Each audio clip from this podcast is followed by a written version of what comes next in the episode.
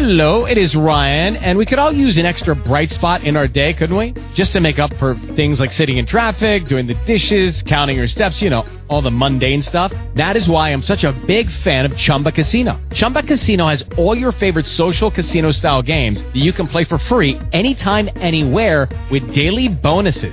That should brighten your day a little. Actually, a lot. So sign up now at chumba casino dot com. That's chumba casino dot com. No purchase necessary. V G W Group. Void where prohibited by law. See terms and conditions. eighteen plus. Blog Talk Radio.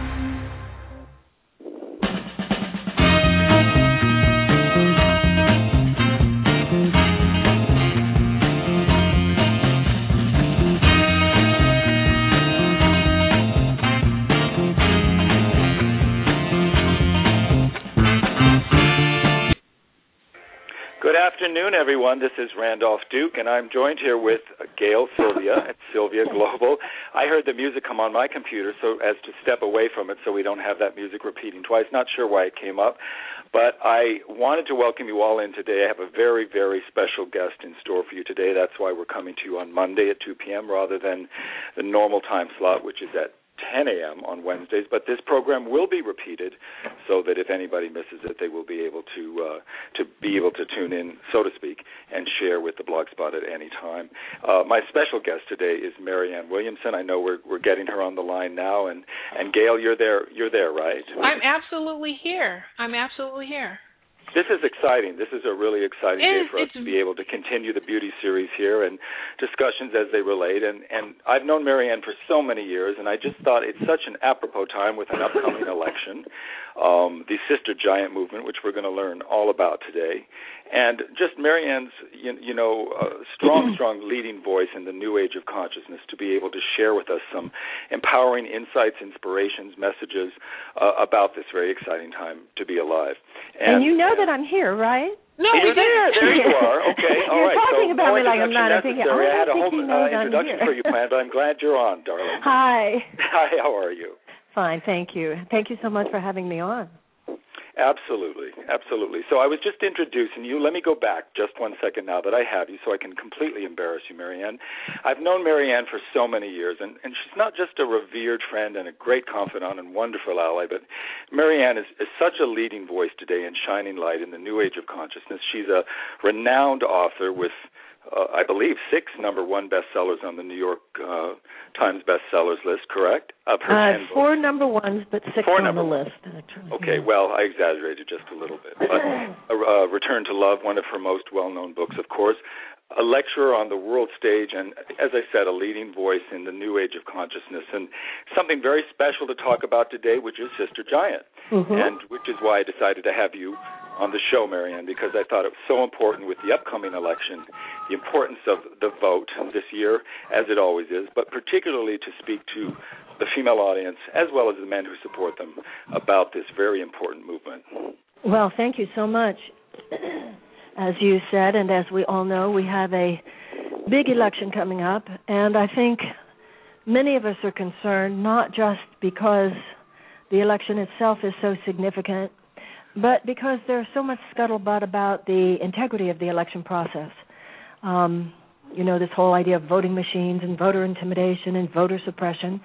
These are things which we were all brought up to believe we didn't have to worry about in this country. But I think there's a lot of nervousness around this election. Um, I think the hurricane on the East Coast adds to it. It just yeah. seems like everybody's a little bit on edge, even more than usual. Uh, is that just my is that just my sense, or do you feel that also? Gail, how do you feel about that? Gail?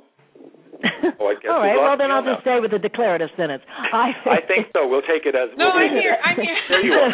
I'm here. Oh, I think that's right. Gail was going no, to be on mute, so we didn't interrupt you. Right. But no, I'm here. I'm okay, here. well, um, it, it yeah. just seems that way to me, and there is a sense that no matter who wins, that we need to have a new conversation in this country. And I work with people who are very interested in the personal journey of personal transformation, uh, some people through recovery programs, through spiritual paths, such as the Course in Miracles, some through religious paths, some through yoga, some through psychotherapy. And I think many of us who are speaking to the inner dimension of things, to the more natural rhythm of things, to the to the to the love and uh, to the heart at uh, at the heart of all things. I think many people who are coming to this kind of view of the world that is more heart-centered and that is more internally filtered are are bringing that perspective into every area. I, but when yeah. when it comes to politics, it's like we can't get in there with a new conversation because the conversation itself is sort of sewn up by a very old paradigm perspective. And I think that that, that is what people are yearning for. Obviously, we have a presidential election in front of us right now, but when that election is over, what I feel in the country and what I know in my own heart is a real yearning is to have a conversation about where we're, where we're going as a country and where we're going as a planet and where we're all going together that is sustainable in the deepest way, not only sustainable externally but sustainable internally. And that's what Sister Giant is about. You know, we have in the U S Congress fewer than seventeen percent of our elected representatives are women. And on the level of state legislatures, fewer than twenty-four percent are women. So I just feel that if if there was anywhere near equality between the sexes in terms of our elected representatives, I think the conversation would be different. I think that we would be addressing things like child poverty. You know, out of thirty-five developed nations in the world, our child poverty rate of twenty-three point one percent is second only to Romania. So there are so many issues of poverty, of, of, of particularly child poverty, so many areas of, of, of profound unnecessary human suffering. Even our incarceration rate, we have an incarceration rate uh, higher than any nation in the world. We have seventeen thousand children who starve on this planet. They starve to death, Randolph, every single day, one every four seconds. Every four seconds a child starves to death on this planet. It's hard to believe. I mean, it is unfathomable. It's unfathomable. And if you look at the sheer power of American womanhood, we're fifty-one percent of the population. We're not a special interest group. I think that if more women were in office, the conversation would be different. And so Sister Giant is a way for women, but also for men, to have a conversation that goes deep in a very reflective and contemplative way about what these issues are without having to go into the old adversarial, crazy political conversation that we all just can't stand because it's so toxic and mean. Really speak from our hearts about these things and actually give women particularly a chance to know what it takes to run for office, to actually become a part of the electoral process if they so choose. You so know, that's we, what Sister Giant is. You know, I think that Sister Giant is um, also extremely relevant, Randolph, to your broadcast and the beauty series and to the platform of Sylvia Global, because we have to start the conversation in multiple arenas. And having platforms and a place to at least feel at liberty to engage um, in discussions around our spirituality and politics causes in itself this own awakening that otherwise won't take place. You right. know, for, you know, personally, um, the reason why it's so important to me is because I have never in my life um, seen a movement happen that did not involve some type of spiritual act of faith. And in order for that movement, whether it was Gandhi or Doctor Martin Luther King in more contemporary terms, or whether it was at home or at local levels, there's always been someone who has stepped out on faith. And if those with the best of intentions looking out for the well-being of mankind and humankind um, have approached their political and social change agendas from this spiritual place of goodness and desiring the best outcome for everyone, then that starts to neutralize the discussion. It starts to change our own ways of thinking and looking at one another. And I think that's a part of the power of an event like Sister Giant. And, you know, it's it's bringing that other voice, this other part of what makes us whole, to the forefront. And instead of trying to keep them separate. Uh, you know, again, I think that from a personal level, um, there has not been a single stand that I've ever been taught to take in my life. And I'm African American, um, Marianne, and you know, just I'm so glad we finally get to meet. Our paths keep crossing in so many ways. Um, you know, in our community, as long as far back as I can remember, it's it's generational. There's this role that the church has been expected to play in affecting social change, whether it's addressing health issues, whether it's addressing addressing child care issues, whether it's addressing political issues. There's always been a place for the church as a leadership example. So when we take our Sunday faith into the Monday through Saturday arenas of life, then it's essential that we move forward politically and socially with a spiritual guidance, a spiritual sense of our being, and it does keep circling back to this place of peace and love. You know, you know, it just keeps bringing us back to that. Yeah, but too often, even though certainly what you're saying is true in terms of a spiritual basis for most of the great social justice movements, let's remember that in today's world, um, some of what some pe- what many people consider taking the church into politics, uh, many people would see as regressive. Uh, this is true. There's a difference between yeah, spirituality difference. and yeah. religious doctrine. I mean, you have there's people supposedly coming from a religious place who are the most homophobic and, yeah. and standing against marriage equality for gay there people. Is, and, there is a difference. There is a and, difference. Yeah, and there are many people who supposedly are taking, you know, their church into politics who somehow think that Jesus seemed to be saying, you know, give to the rich rather than give to the poor. Um, uh, so there are some issues in today's world where what some people see as the church getting involved um, does not represent social justice issues. It represents some very um, judgmental and intolerant views. So um, whitewashing the role of the church in, in American yeah. history. Yeah, I'm sorry, what, Randolph? No, sorry, Marianne, you know, it makes me think of some of your great quotes, some actually, you know, that get misattributed. Often the famous quote of yours, our deepest fear is not that we are inadequate, but uh, that uh, we are powerful mm-hmm. beyond measure, and goes mm-hmm. on to say it is our light, not our darkness, that most frightens us. You know, recently you, you made a quote about maturity, including the recognition that no one is going to see anything in us that we don't see in ourselves. I hope mm-hmm. that's your quote. Stop waiting for a producer, produce yourself. As you speak about these issues of church and state and politics, I, I think maybe something you're speaking to is largely the, the sudden on-edgeness you spoke of earlier. I can answer that now. I think is the the the responsibility we all feel now, I think, in much more of a personal way than maybe ever. It, it's less of the time thinking, well, my vote won't matter, my vote doesn't matter. You spoke to this at your last, last lecture here in Los Angeles so profoundly uh, based on a letter you received from um, uh, from from from, from yeah. I don't know if it was from a man or woman, but it was mm-hmm. it was powerful. It was about You, you know, everybody's um, responsibility at this point in a country where so many countries don't even have the right to elect an official that uh, that um, uh, is put in office. Um, how do we get to the point of of, of creating that, of producing oneself? How, well, you, you know, it's that? interesting because when you look at that issue and that principle and that point in a political context, that's called a vigorous citizenship. No. You know, uh, President Eisenhower said that Ameri- every American uh, should consider politics part of a their part-time profession. And so I think that we have lived, most of us have grown up in a uh, country, and I think, Gail, to, to a certain extent this would not be as true of African Americans because African Americans, given their historical experience, have been more savvy about this. But everybody else has had, whether delusional or not, a sense that things were pretty much taken care of. And I think today more and more of us are, are waking, you know, like even look at this at this particular election with concern about the voting machines and concern about, you know, voter suppression and, and, and voter intimidation. I mean, this, this is a very serious issue. This is an assault on democracy itself.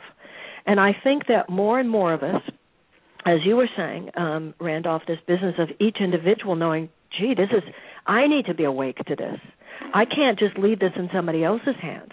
I can't just assume uh, the system is going to handle it, which is another which is another version of someone else will produce things.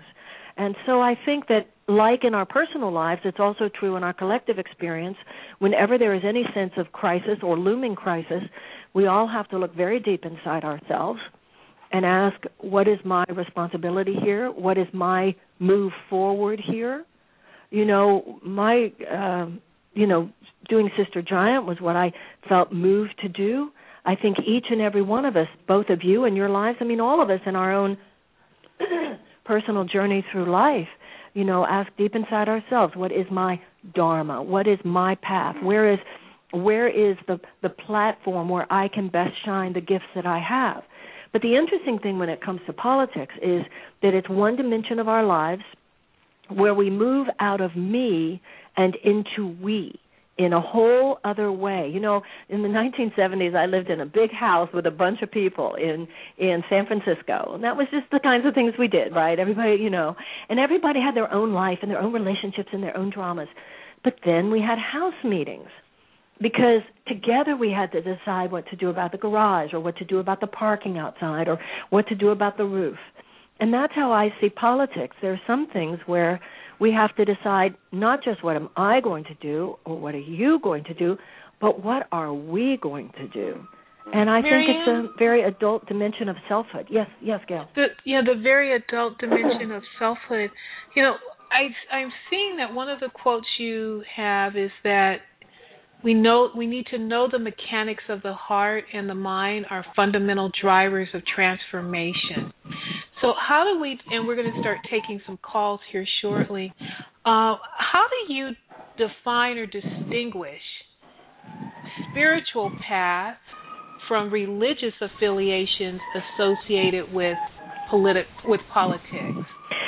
Spirituality is of the heart. Spirituality is about living from that place of love, peace, and light within ourselves, finding it, doing what we can to purify our own hearts, recognizing when we have character defects that block that, being willing to to give up those places where we're not standing in love, where we're not standing on the principles we say we believe in, atoning for the errors when we haven't, and seeking to live every moment to the best of our ability, every hour, every situation to the best of our ability from a more loving, open-hearted place.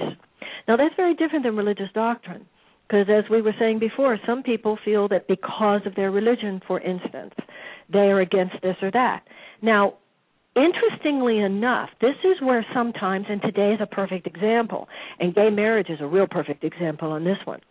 Some people say that it is against their religion, that because they believe that homosexuality is not of God, that is their religious doctrine, which they have a right to believe, absolutely. I mean, we have religious freedom in this country.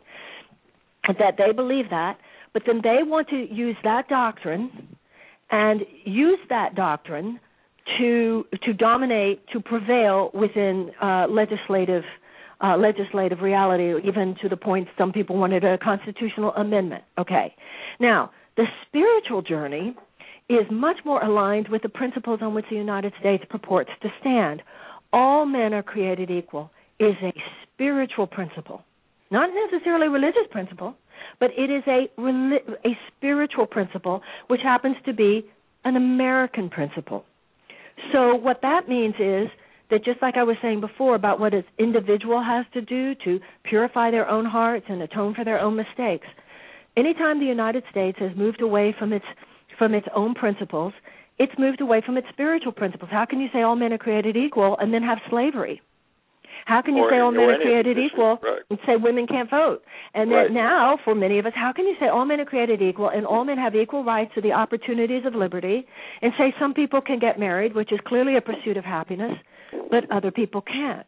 So we can have the conversation about American politics within a spiritual context, but not necessarily within a religious context, because what some people's religious doctrines would lead them to believe is, is not necessarily aligned with the highest ideals of America, such as all men are created equal and all of us are um, are have the right uh, to the blessings of liberty. So whether it's slavery or, or women's suffrage or gay marriage or anything, this is not only a political journey, but it's a spiritual journey too.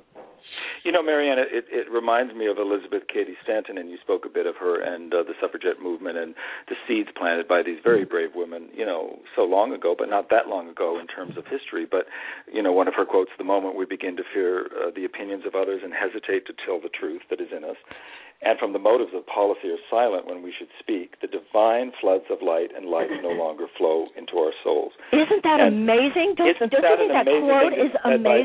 That, isn't that just amazing, that quote? I wanted you that, to and it, that is so true. And, you know, when you look at our greatest uh, movement leaders like Elizabeth Cady Stanton, Susan B. Anthony, Abraham Lincoln, for that matter, they spoke in very spiritual terms. Absolutely. I mean, that, that, that statement is so pure, so circular, so inarguable. It is just, it, it's it's amazing that it, it was said in a time when women were, you, you know, uh, standing for the suffrage suffragette movement and and um, and what it's led to, and in many ways led to this Sister Giant event, which is happening in Los Angeles on the tenth and twelfth. Tell us more about the event and what you expect to come of it and what we can expect to experience there. Well, before I do, I want to tell you something. You you might know this already, but I think you'll appreciate this if you don't. Did you know that Susan B. Anthony, at all of her speeches, always wore a bright red shawl? I didn't, no. That is great. She always we wore a bright red. We does get a little of the fashion into. What was it about? Marianne loves fashion, everybody. I don't know if you know that, but Marianne has always loved fashion. We've always shared a commonality. It's been, it's, been an, it's been an equal exchange, spirit and fashion. I just love that one. I thought you'd appreciate that. Well, a bright red shawl. Well, a, that, yeah, that doesn't get your attention. Nothing will. Bright red, exactly. A bright red shawl. She always wore that. Um, So, uh, Sister Giant, which will be held November tenth and eleventh in Los Angeles.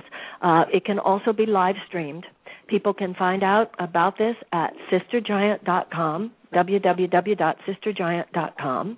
And the subtitle is Women, Nonviolence, and Birthing a New American Politics. And we're going to take a look at the child poverty issue, at the high incarceration issue, and we're going to take a, a deep look at the Citizens United issue. Um, in two thousand ten, the Supreme Court of the United States, through a decision called Citizens United, which many people believe will be looked back upon uh, by historians as one of the worst decisions ever to come down uh, from the Supreme Court, has given unlimited permission on an anonymous basis to moneyed interests to so flood our campaign seasons with advertising that expressly advocates the election or defeat of a particular candidate. This is where these PACs come from. This is where these billion-dollar campaigns come from. This is where all this television advertising comes from. They don't even have to report. So whether it's unions or corporations or individuals, we don't even know who they are because nobody has to say. And, you know, it's turned our elections into auctions. The, the the money, you know, you have a U S senator today, in order to credibly run again, has to raise the equivalent of five thousand dollars a day. This is what these people have to be thinking about, rather than, I mean, the more important issues of how to uh, heal this country and heal this world. So, as I said earlier, only seventeen percent, actually fewer than seventeen percent, of the people who um, are elected representatives in Congress are women. And I think, Randolph, it's very interesting, and Gail, because I think that women do have some rather unique emotional and psychological uh, resistances to running for office. You know, politics is toxic, it's mean-spirited. I was about to get you into that direction, how we can address this, start a conversation, mm-hmm. but also start shifting the paradigm through consciousness that becomes aware of who perpetuates it. I mean, everybody perpetuates it to some Oh, degree. Yeah, there's oh. no particular, it, well, it's largely perpetuated by the money conversation. I mean, when yeah. you have money driving the conversation as much as it does, of course you're not going to have child poverty rate mentioned in, either, in any of the political debates. Why? Because poor children have no financial leverage. No. And, and and why aren't we talking about the incarceration rate? Well, people in prison have no financial leverage, and we've become a country now where financial leverage is what wields political power, which is completely undemocratic. Well, so I think that the issue of women involved, somebody, I, somebody was telling me the other day about a study, and I love this one. There is a study that says if a man is twenty percent confident in what he's yeah. about to say, he'll yeah. say it. He'll say it. A woman yeah. has to feel eighty percent confident.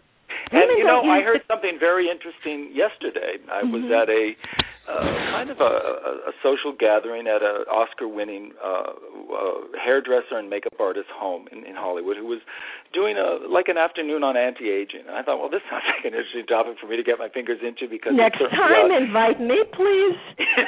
And I just thought, you know, first of all, is this a fight or is this a, an embrace of, of anti-aging? Right. Because often right. you think about it, uh, you know, what, what is everybody's problem with, with fighting aging? A very natural right. process, but in, in our society, in our culture, clearly not, not not, not revered, particularly for women. But that's another subject another time, but it does tie into this. But there was a doctor present who was measuring our antioxidants. There's a machine that will measure everything today. And somehow the conversation came into voice. And uh, the the uh, and and the the, uh, the the symbolism of, of a lot of costume that women — I use the word costume because it is a choice of, of dress, but um, uh, so many women, you know, when in positions of power, whether it be running a Fortune five hundred company or a newscaster or a politician, adopting mm-hmm. fairly relatively male tailored kind of suit. You know, let's cut the hair short. And but then it went a little bit further. A man who was sitting nearby was overhearing this conversation with myself and the doctor, and he said, well, you know, there's a study where they've actually measured um, the voice quality, and the voice quality of being able to actually be heard and penetrate a consciousness. Very fascinating. And um, I guess there there has been statistics that have proven that the, the male voice in certain ways, you, you know, you even listen to the way newscasters are taught to um, to project their voices. There's a certain mm-hmm. style of, of, of lecturing, a certain style. Mm-hmm. I believe we have a caller that's actually going to speak to this. It's fascinating how much of it, it really embodies uh, uh, somewhat of a male ideology, a kind mm-hmm. of a, that stems from, uh, um, but how do we not forsake a feminine power, a feminine intuition, the fe- feminine authentic love, the feminine uh, um, um, mothering instinct, all of those things that, you know, um, for, for some reason may not have the same penetrative quality when it comes to people listening up and, and taking heed. Right. Well, it's a very big issue, and it's not only um, for how do men hear A, a woman when she speaks her voice, but also how other women — I mean, I would think Gail would agree with that. I mean, sometimes uh, women feel not just undervalued by men or by the culture in general. I think sometimes women feel undervalued by other women, that somehow if a man says it, it's more important. Not only if a man's voice says it, it's more important, but also, you know, Marlo Thomas made a comment years ago that I thought was so amazing. She said, for a man to be considered ruthless, he has to bomb Cambodia. For a woman to be considered ruthless, she has to put you on hold. So, so it's not only that a man's voice is often deemed to somehow be more official, but also that a woman's voice, if in fact she's not happy, uh, we don't ha- we don't really have the equivalent of the word bitch. No. Oh, you know, I talked to my husband about that a couple years ago. Actually, it stemmed around um, some corporate pressure and decisions that I had to made to make around supporting a certain candidate.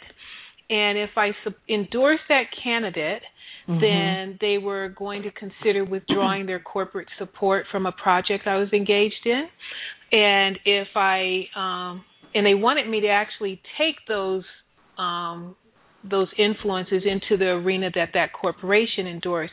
And that was a really tough place to be, because it required me not only to evaluate the seriousness of my decision as it related to my business at the time, right. but my own personal values and what I was willing to stand on mm-hmm. and, at, and at what risk. And it was really an interesting approach. First, they sent in the, the the female to have the, I call it the sister girl talk, right. you know, to talk to me about, you know, well, you might want to consider da da da da da. And I said, you know, I really don't agree with the position of this other candidate. It doesn't work to the benefit of the the community that I see that um, lacks voice on this issue, and I'm not, you know, convinced that I should withdraw my support under such duress. Well, then after that, then they, you know, kind of tightened up the, the chains of influence and sent the big boys in. I mean, flew them in from out of town. Let's sit down and have lunch together in a nice restaurant. We really want you to reconsider. And I thought, this is really a trip. You know, first of all, you have now revealed to me how much clout a single woman's voice can have if we're not afraid to speak up. And at the same time, oh my gosh, it's I'm so nervous because what am I putting at risk here? I ended up making the choice of doing what I believed was of good conscience and in mm-hmm. alignment with my values, and that was to stay the course that I was already on. The candidate won. Um, the, the, the people that needed to have voice um, have now have access, and mm-hmm. things are progressing. And I think that um, for women, you know, in addition to what the two of you were just saying, there's all these added pressures internally that we have to take into consideration that we don't get a chance to share or discuss with others. And that's what I applaud you for with Sister Giant, is that we'll be able to be among a group of men and women who understand the value of our voice and aligning ourselves with our spiritual values as well. Mm-hmm. Well, I think that there's a lot going on in this particular election with companies that have told their their employees that if they vote for Obama, then the company doesn't think that they would be able to keep them on payroll because they say he'll be so bad for business. So, yeah, it's it's it's very scary when people start telling other people how they want them to vote in order to keep their jobs, because, of course, it's a form of intimidation. Yeah. yeah. You know, so you had mentioned earlier about, you know, just I'm circle back to it, and we're waiting. We have some callers um, that have emailed. Deb Sofield is one of them. She's going to be coming on in a minute. We have several um, text and email questions that are coming over. Right. So to circle back to an earlier question, you know, or comment around appearances in the political arena, you know, and females, you know, even, you know, the, the that notation would made in, be made in historical documents about Susan B. Anthony, you know, and the Red Shaw. You know, you know, talk about um, what influences women's attire when it comes to entering politics, and well, I, how, you know how we. Ad- yeah, if you look at, like, let's say something like the State of the Union Uh, Um, address in, in, in Congress, and partly it's just kind of the culture of Washington, D C But when you look out at our Congress people, it's one thing for everybody to be dressed up. Dressed up every for the occasion, I totally understand. But when you look at Congress, it, I always feel like that's not what America looks like, even when America is dressed up. So I think that this is a less important, obviously less important, yes. but still interesting way yes. in which too many people feel that if I go into politics, I have to fit into a particular box in order to do it. Now, I think that there, there are issues far more important than how we dress that are involved there, but I do think that part of the conversation that we do need to be having that would make women feel less intimidated by electoral politics is you don't have to become someone other than who you are. I think that's that important. That's where we need to go. I think that that's one of the things that keeps women from running often is I will have to change my fundamental way of being in the world. Well, will you expect it? Will you be expected to be dignified and savvy and knowledgeable and mature? Yes. But you do not necessarily or you should not necessarily have to feel that you have to fit into a particular box that most people Um, associate uh, yeah. with politics. That's the opposite of being representational, given the fact that the United States, it, that's the beauty of the United States, is our diversity on many levels.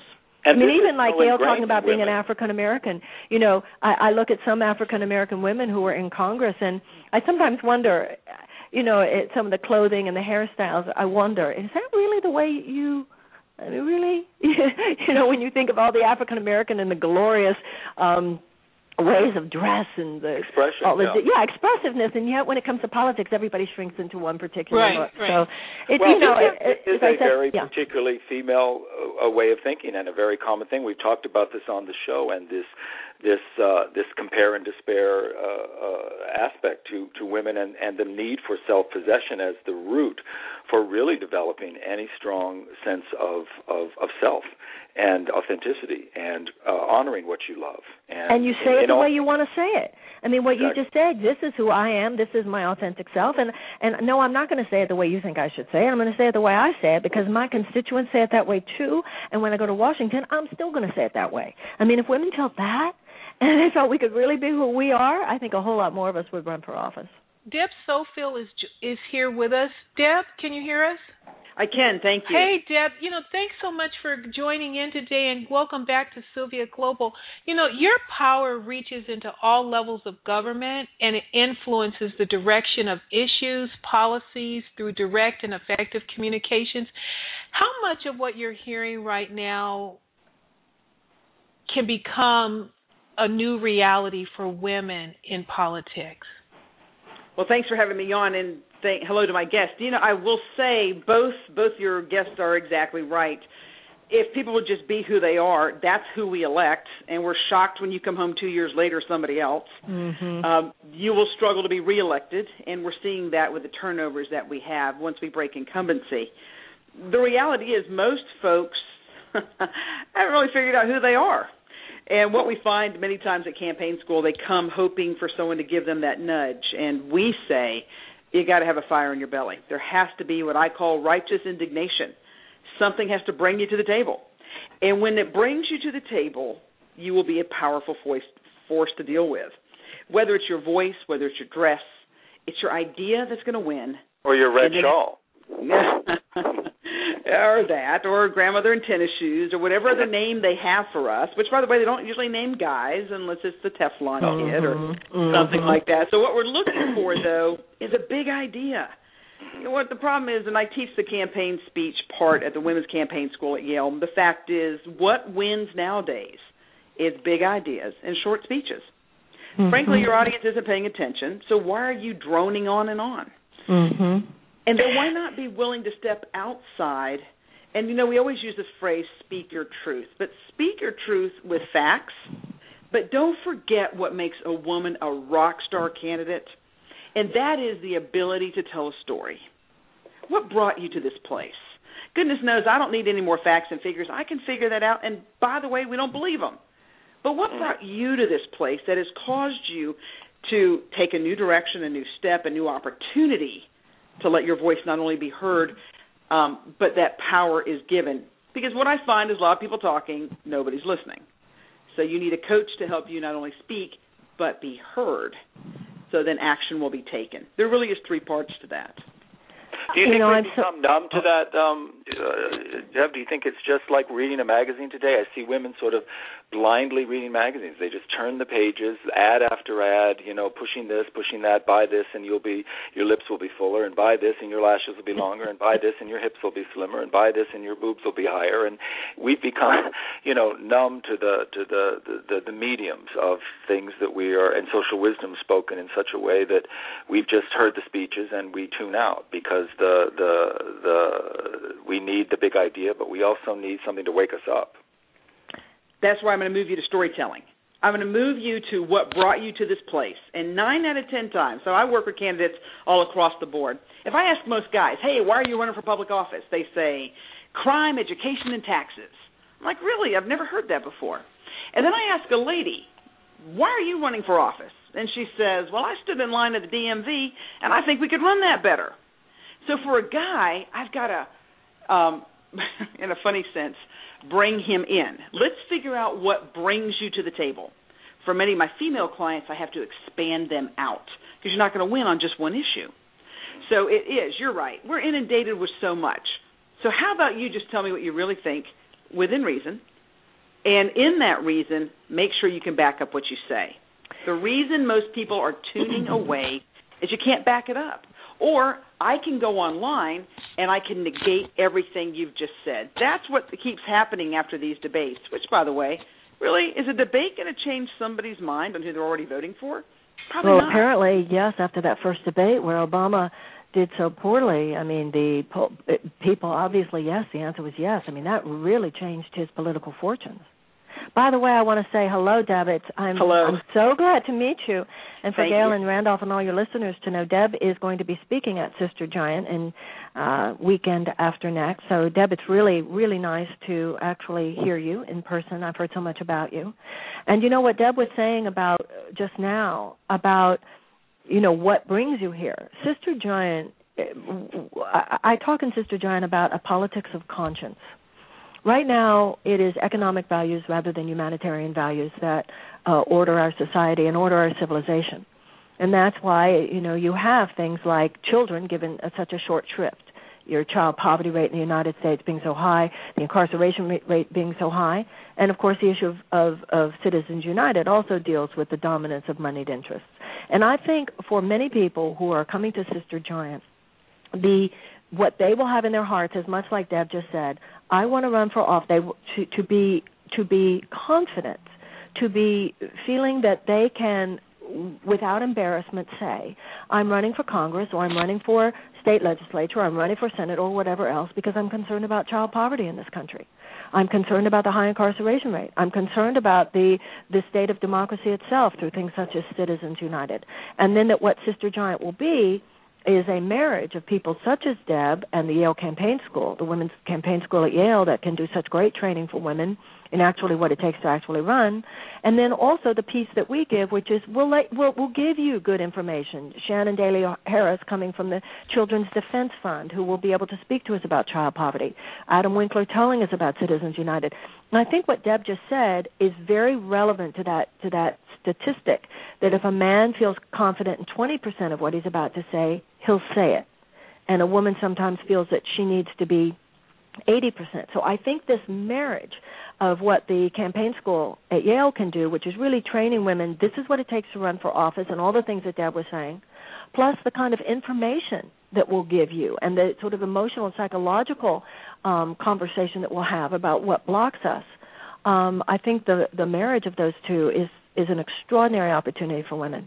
And I just, may I say one more thing, though, about what you just said, Randolph, about women, and if you do this, your lips will look better. If you'll do that, your lashes will look better. If you do this, your right. hips will look better.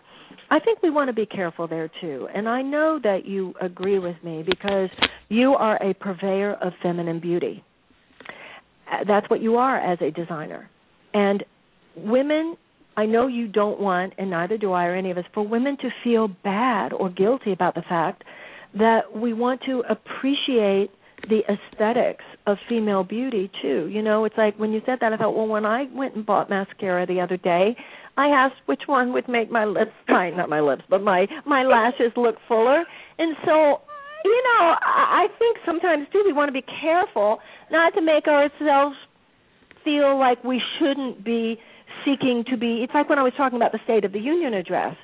I think there should be diversity, but, yeah, everybody should dress up.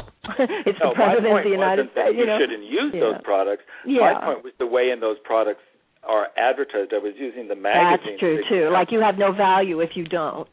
Well, I mean, yeah, the magazine example is a, as an example of the way the medium of, of listening to speeches or turning on your television or how how, how everything becomes a sea of similarity. And, right. and and it's interesting to watch women as they read a, a magazine in a hair salon or when they're getting their nails done to finally stop and see what is the page that makes them stop, what is the idea that makes them listen, what is the who is the speaker that says the thing that shifts that consciousness, finds the tipping point, what are the businesses that break through, what are fascinating to me. Yeah. Because, and Deb speaks to this. There is something, I mean, so many people trying to do the same thing, whether it be write a book, create a screenplay, uh, uh, Right. Uh, bring a message people. about what, yeah. why some penetrate and why others don't. So in right. this conversation about women and, and this complicated uh, yeah. uh, subject of, of how to run and, and, and all the choices.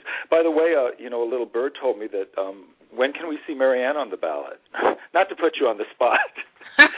Well, I think I live inside the same question a lot of women live inside.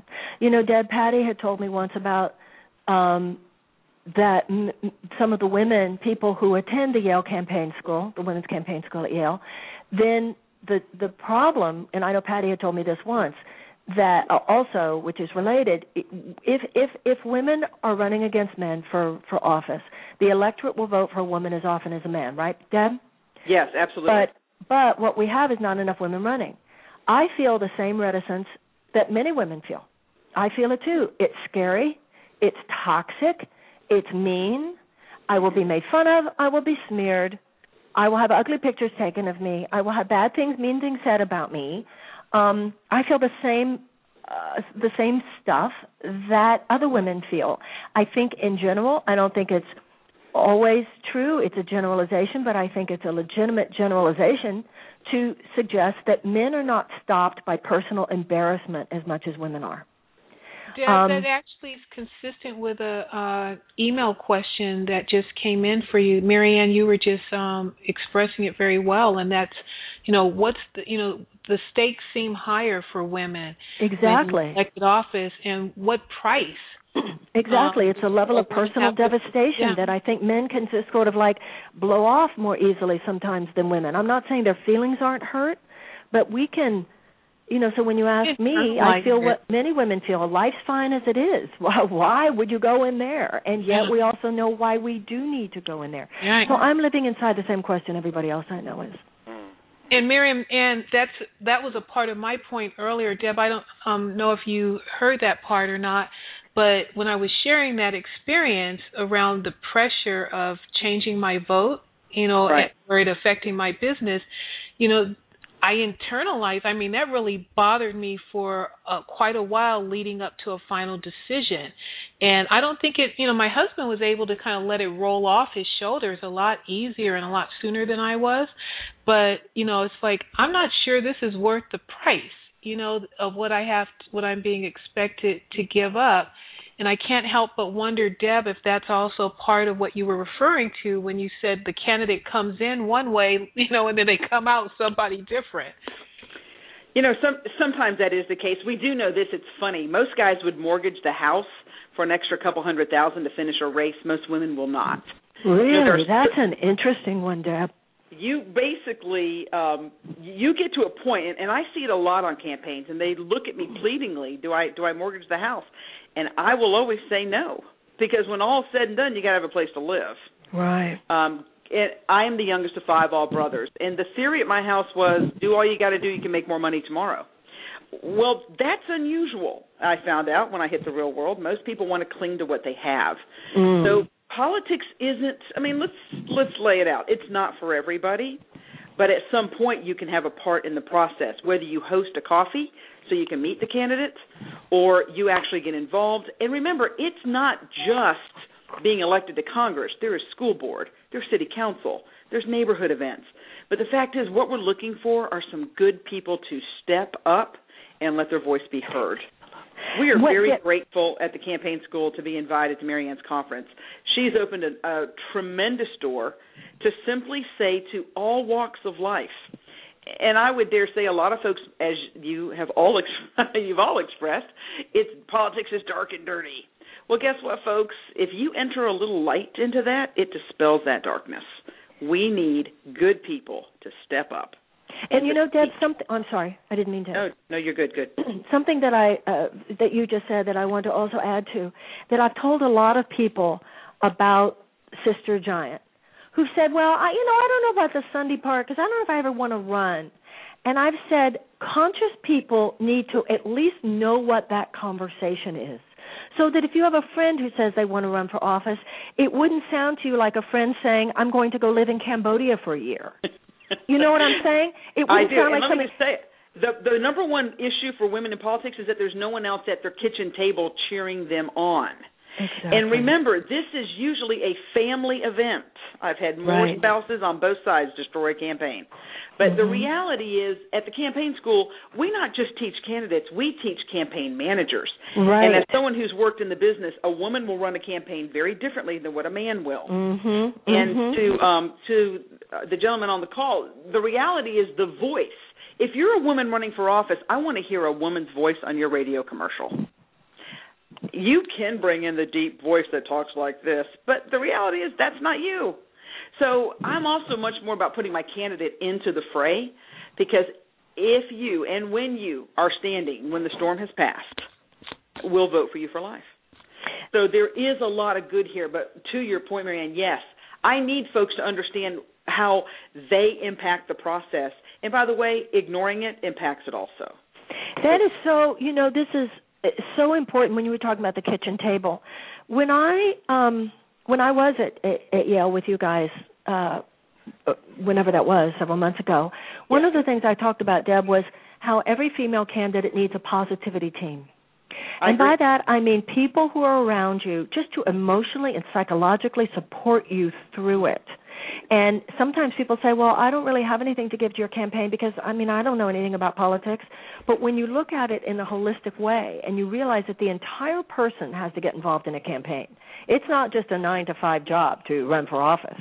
No. And you begin to understand the various needs of a political candidate, which are not just administrative and are not just political consultant, have to do with supporting the whole person in making this, making this choice in their life. That's why all of us and all of us who are interested in really changing the United States and the world need to just be exposed enough to the conversation. And that's what I was talking about, about you and Patty and and um, Karen on Sunday. I said, no, you, regardless of what you think, you need to totally listen to that part. That's the climax of the whole thing, because you will walk away from that part of Sister Giant more savvy, with a much greater understanding of what this conversation is, whether you ever want to run for office or not. And also what you just have been saying, Deb, which is so important, you might want to run for school board. You might want to run for city council. It's not just running for Congress or anything like that. Um, Marianne, you have a, a question that's come in, and the question is, what would you need in order to feel more supported in order to run for office? You know, there is um, a, a real issue here with Sister Giant that has to do with moving away from the paradigm where it's about one individual person running. And I think that we've just been through a chapter in our in our history in the United States where we thought one person was going to make it all happen. Politics isn't like that. We need a lot of people. And when it comes to women, we need a lot of people. And so, you know, there's a, a term, next indicated action. My heart talked to me about Sister Giant. I felt like Sister Giant, this whole idea of opening up the field for a lot of women to be involved. That's where my heart lies at the moment. Whether or not I would ever contribute at my highest by running, I don't know. I do understand. I do understand that I can't with integrity be asking every other woman in America to consider it, unless I am. I, I do understand that issue.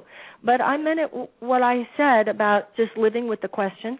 Unfortunately, when you're talking about the real risks involved in running for office in the United States in terms of the toxicity, the meanness, the oppositional research, the lies, the smearing, nobody can guarantee you it won't be there.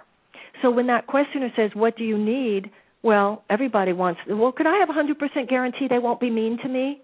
Well, nobody can give that to you. So that's why all any of us can do is just look in our hearts and say, is that the best way I can contribute? And if it really is, you feel the best way you can contribute, then you have to live with that risk. And let me add to that. So I've been in politics for about fourteen years, and for a while I thought I would go to a higher office. But I realized that where I am in the great state of South Carolina, it's a little tough to do. Um, and a while back I decided to make a very conscious decision. Instead of Deb climbing the ladder personally, I would build a farm team, and I would help fifteen other women find their place mm-hmm. in the system. Mm-hmm. Now, I'm still the I'm still the rock. I'm still the mm-hmm. touchstone. I'm still the one they mm-hmm. turn to. But I got to tell you, I've got some great friends in all avenues of public office, because there is one steady voice and strong hand with wisdom on how to do this business. And that's it's, just as important as the person running. Absolutely. In fact, it could be more so, because I can only do so much, but fifteen of my friends, yeah. of my rowdy friends, yep. oh, friend, we can change the world. That's how I'm seeing it, too. I'm thinking to myself, if if women start running for office and they're standing on things like Citizens United, on things like child poverty, on things like the high incarceration rate, on things like the seventeen thousand children dying every day of hunger, on the issue of global poverty, if there are people standing on a humanitarian platform like that, I will coach them in public speaking. People ask me all the time, will you coach us in, in public speaking? And I go, no, it's, my heart's not there. But if you tell me women are going to start running on those kinds of things, so it's like Deb just said, maybe that's the highest, best use of my talents, to help other women uh, run with certain skills that perhaps I could help them develop, and that that would be, as Deb was just saying, a better contribution than her or I actually running for office. It's very individual. We all just have to ask in our hearts, you know, how can I best serve, right? And that also leaves a lasting legacy, because every right. time they hit the stage, they say, I'm here today because I, Marianne Williamson encouraged me. I'm or here they today. Think of it, they think it even if they don't feel moved to say it. Yeah, in some places, it probably wouldn't help to say it. Yeah, but Gail Sylvia, Gail opened the door. Randolph Duke opened the door. Women's Campaign School opened the door. That's right. The legacy we leave behind. Right. You, you know, Deb, we were introduced by um, Niamh Gallagher, Niamh right. Gallagher in Ireland. Uh huh. Um, Women's Campaign School. Niamh came to the school. That's right. And she, you know, again, the, the founder of Women for Elected Office there in Ireland. Mm. And so one of the next questions, and we do have a caller we're trying to get in um, so you can hear their voice directly. In the meantime, I'm addressing emails and texts that are coming through, is a question for you, Deb, around the work of the Women's Campaign School at Yale to help women in other parts of the world outside of the United States. We are very blessed to have partnerships with uh, N D I, National Democrat Institute, and I R I, International Republican Institute. And don't let the name scare you, because once you get out of America, nobody plays the politics like we do here. The reality is our jobs in, is to help both groups bring folks to America, come to the campaign school, and learn what it takes to win. Yes, you may have a parliamentary form of government. Things could be a little different, but a quarter of our class at Yale is international. And as we watch these women go back to their home countries, they go armed with what it takes to not only win elections, but to bring people along in order to change a generation. So we are very adamant with that. That's something we've always done. It makes us unusual as a campaign school. That a court, you know, so your class is divided. I have Republicans, Democrats, Independents, and then I have these internationals. And probably the greatest thing about the internationals is this. If you're from small town down in Louisiana and you meet somebody from another country, your world is now expanded. And the friendships that have happened across the pond or other places has been exciting for us to watch, because we're we're expanding our world also by helping them in their own countries. And guess what? We can send money, we can send good wishes, we can send campaign advice, and when we vacation to your country, we'll drop by and see you. So my point at the campaign school for many years is meet the internationals. You never know where you're going on vacation. We have another caller. Let's. Uh... Hi, you're on the air. Hi, I, I need to go back. I've been trying to get through, but my question is, was that wh- why would I want to sacrifice my wife to the political wolves? Uh, I, you know, I, I know you've, you've passed that point already, but I was trying to get through to, to make the call and ask the question. I, I have, um, Deb, uh, tell me what, what your thoughts are. I, I certainly have some thoughts to share on that. Well, I would disagree with the word sacrifice. Um, I think, yes, it is in one sense, but the reality is if you can stand beside your wife and she can let her voice be heard in the marketplace, you have no idea the reach and effect that she can have. And it is a tough business, but I'll tell you, to have a partner to stand by you through the good and the bad will lead um, the joy and the journey, and then the lives that are changed and the opportunity to see is good far outweighs the few months of heavy campaigning. And I will say, most people consider this a brutal business. If you are strong and powerful and you have a well-run campaign and you put up the forces that you need to protect yourself, folks, it's like anything else you do. You will survive. You will be stronger. And I'll tell you the great thing about politics, you really find some amazing friends that will last a lifetime. So I don't consider it a sacrifice. It's hard. Listen, I've won and I've lost. Winning's a whole lot more fun. But I keep running, and I did until I got to where I wanted to go, because I knew that I was needed in the marketplace to stand in the gap for some. So, no. So, please, I would encourage you, let's change the language, because I'm about the words, and think about what she can do that would perhaps change the life of others. With you by her side, being that protector in the good times and bad. I have a slightly different take, which is um, a compliment, I think, to uh, complimentary to uh, what um, Deb just said. I think it is currently, for a lot of people, in a lot of situations, a sacrifice. And the reason Sister Giant exists is we can live the question, is it possible to recreate this experience?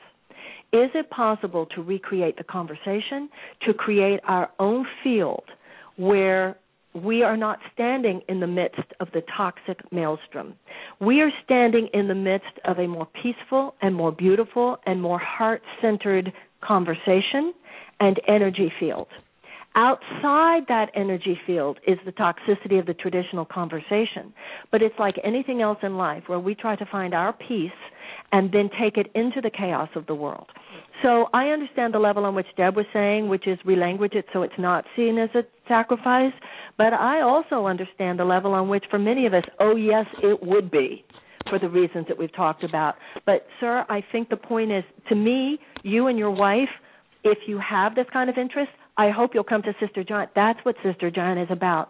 Can we create a new field of a political conversation, including the electoral, that is savvy, that is not la-la, that marries that understanding of standing inside new possibilities, standing inside more conscious awareness, married to political savvy and understanding in such a way that it would not be seen as a sacrifice.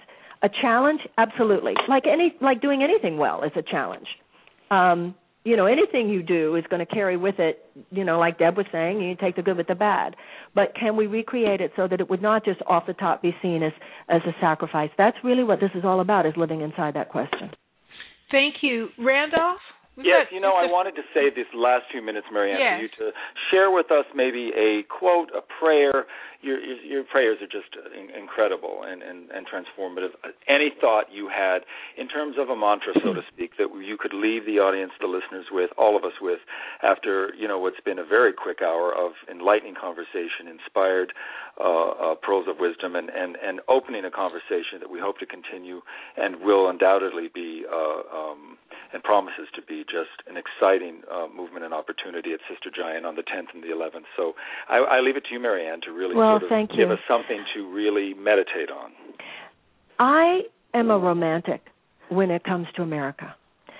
There is a an ironic juxtaposition between the toxicity and the challenges and the mean-spiritedness that we've discussed here on the phone today and that we've rightfully discussed that has to do with politics today. But there's an ironic juxtaposition between that and this absolutely magnificent historical unfoldment called the political journey of the United States of America. We have, from the very beginning, stood on principles so high that they were historic not only in, polit- in political terms but even in spiritual and philosophical terms. And yet, from the beginning, we have lived in certain ways in transgression against the, own, the principles on which we purport to stand. Many of the founders who bequeathed to us those enlightened principles were themselves slave owners. We were founded in many ways on the genocide of Native Americans. We did not give women the right to vote. We needed to have the civil rights movement to, make, to even begin to make things right after slavery was already uh, eradicated. Today, we live that the power and the tension of those of that dichotomy as much as we ever have. There are forces in this generation, as well as in every other generation, that have stood really with great confidence and power and conviction on the idea of America fully embodying the principles on which we purport to stand. And there are those who would withdraw the resources of the United States from the most magnificent principles on which we stand. I think that the tension that Sister Giant represents is for those of us who feel that the grand adventure of America, the magnificent journey of America, the the beautiful unfoldment of possibility, of human actualization, self-actualization, which is really what liberty is about, that anybody should have a chance to be whatever they want and whatever they work to achieve. There are so many of us who are so drawn to that and find it so beautiful and find it so worthy of our deeper yearnings. But we don't want to go near this low-level, dense, material, mean, toxic cesspool called politics, as it too often is. So I am so thrilled that so many people, we already have eight hundred fifty people registered for Sister Giant from all over the country. The only state that we don't yet have represented, we don't have South Dakota, Maine, or Arkansas. We have people who are registered from every other state, and I hope we'll get them by the time it's done. I know just the fact that so many people have registered, and I'm so grateful that Deb and, and her colleagues are coming from the Women's Campaign School. The very fact that there's so much buzz about Sister Giant and that so many people are coming means that millions of people, I think, agree with me. Can we get back to the conversation about how beautiful America can be? Not from a not from a from a from a naive place, but from a place that is worthy of our intellectual achievements and our intellectual efforts as well as our spiritual. So, uh, you know, uh, Eisenhower, once again, quoting President Eisenhower, he said, "The American mind at its best is both liberal and conservative.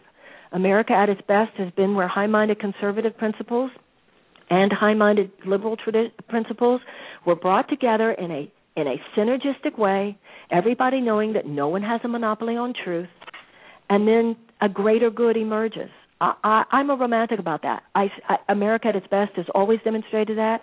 I think it's possible now, and I'm just excited, even in radio programs like this, that we even have an opportunity to to to to imagine such a possibility. And that is my prayer. My prayer is that we that's get back to that. That's absolutely beautiful. I, I so believe in the return of romance, and that argues to another question and subject for another show, the death of romance, but it's alive and kicking with people like you, Marianne. Thank you so much to my guests today, Deb Sofield, so much for joining in. Gail, thank you so much for co-piloting this with me. And Marianne, you're a shining light uh, in this world of New Age consciousness and political movement for women. Uh, thank you for this illuminating hour, Marianne. I will see you soon at Sister Giant. And everybody, remember, w w w dot w w w dot sister giant dot com, marianne dot com, and thank you so much for tuning in to the show here at Sylvia Global. Thank you, everybody. God bless you. Thank you. Thank you. Take care. Bye-bye. Thank you. Bye-bye, everyone. Thank you. With Lucky Land Slots, you can get lucky just about anywhere. Dearly beloved, we are gathered here today to... Has anyone seen the bride and groom? Sorry, sorry, we're here. We were getting lucky in the limo and we lost track of time. No, Lucky Land Casino, with cash prizes that add up quicker than a guest registry. In that case, I pronounce you lucky. Play for free at Lucky Land Slots dot com. Daily bonuses are waiting. No purchase necessary. Void where prohibited by law. eighteen plus. Terms and conditions apply. See website for details.